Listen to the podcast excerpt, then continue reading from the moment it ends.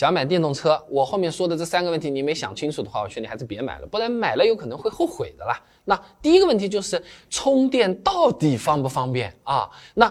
你的要求是能找到充电桩就行，还是必须得爽，必须得家里面有家充，是吧？像是一二线大城市，现在公共电桩本身覆盖率确实也比较高，不用太担心充不到电啊。中国主要城市充电基础设施监测报告里面，它统计了全国三十六个主要城市中心城区的公共充电桩覆盖率呢，已经达到了二十六点五台每平方公里了，甚至像深圳啊，中心区域的公用桩密度啊，能达到一百五十四点九台每平方公里。简单点，如果你在大城市，就算没加充，其实充电体验啊也不会差到哪里去的。除了贵一点，是不会像几年前要满大街去找那个充电桩，浪费很多时间，甚至还排队啊。那从车主我们这头的数据来看的话呢，也是这样啊。中国消费者协会的调查呢，是买了电车但没有安装家用充电桩的用户呢，哎，一二线城市占比啊，合在一起来看超过了七成啊。哎，但是毕竟不是每个地方都叫深圳嘛，是吧？那如果你在三四线城市或者是乡镇，那结论就要反过来了，想要。要买电车，首先得确保自己家里能装充电桩才可以了。像我们公司的小伙伴啊，老家他就是在镇上的，整个镇上只有一个充电站，啊，是在国家 电网里面啊，一个快充加上两个慢充，然后没了啊。你要是家里充不了，难道天天去排队？用起来其实又不舒服了啊。第二个问题，我们接着讲，为什么想买一辆电车？是冲着省钱去的，还是冲着驾驶体验去的？不同朋友买车，原因其实有可能。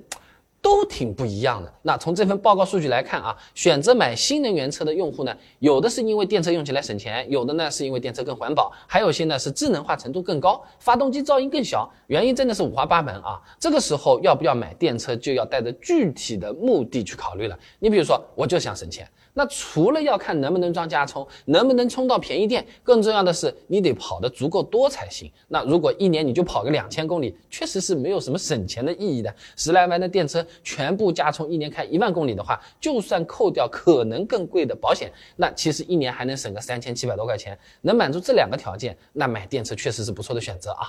那前面两个问题都想好了啊，哎，就是要想买电车了。还有最后一个问题也不能耽搁啊！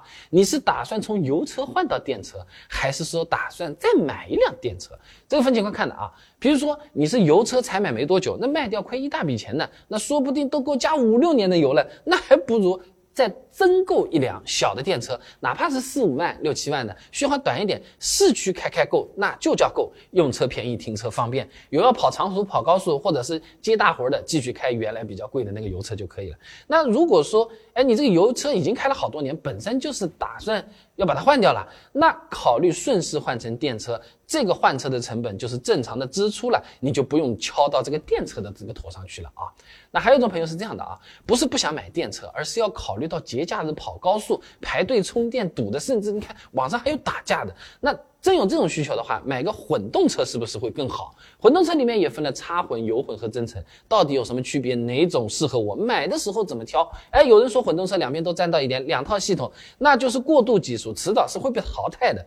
这种说法站不站得住脚？视频都早就给你做好了，感兴趣的朋友啊，点我头像进主页，搜索“混动车”这三个字，现成的视频现在就可以看。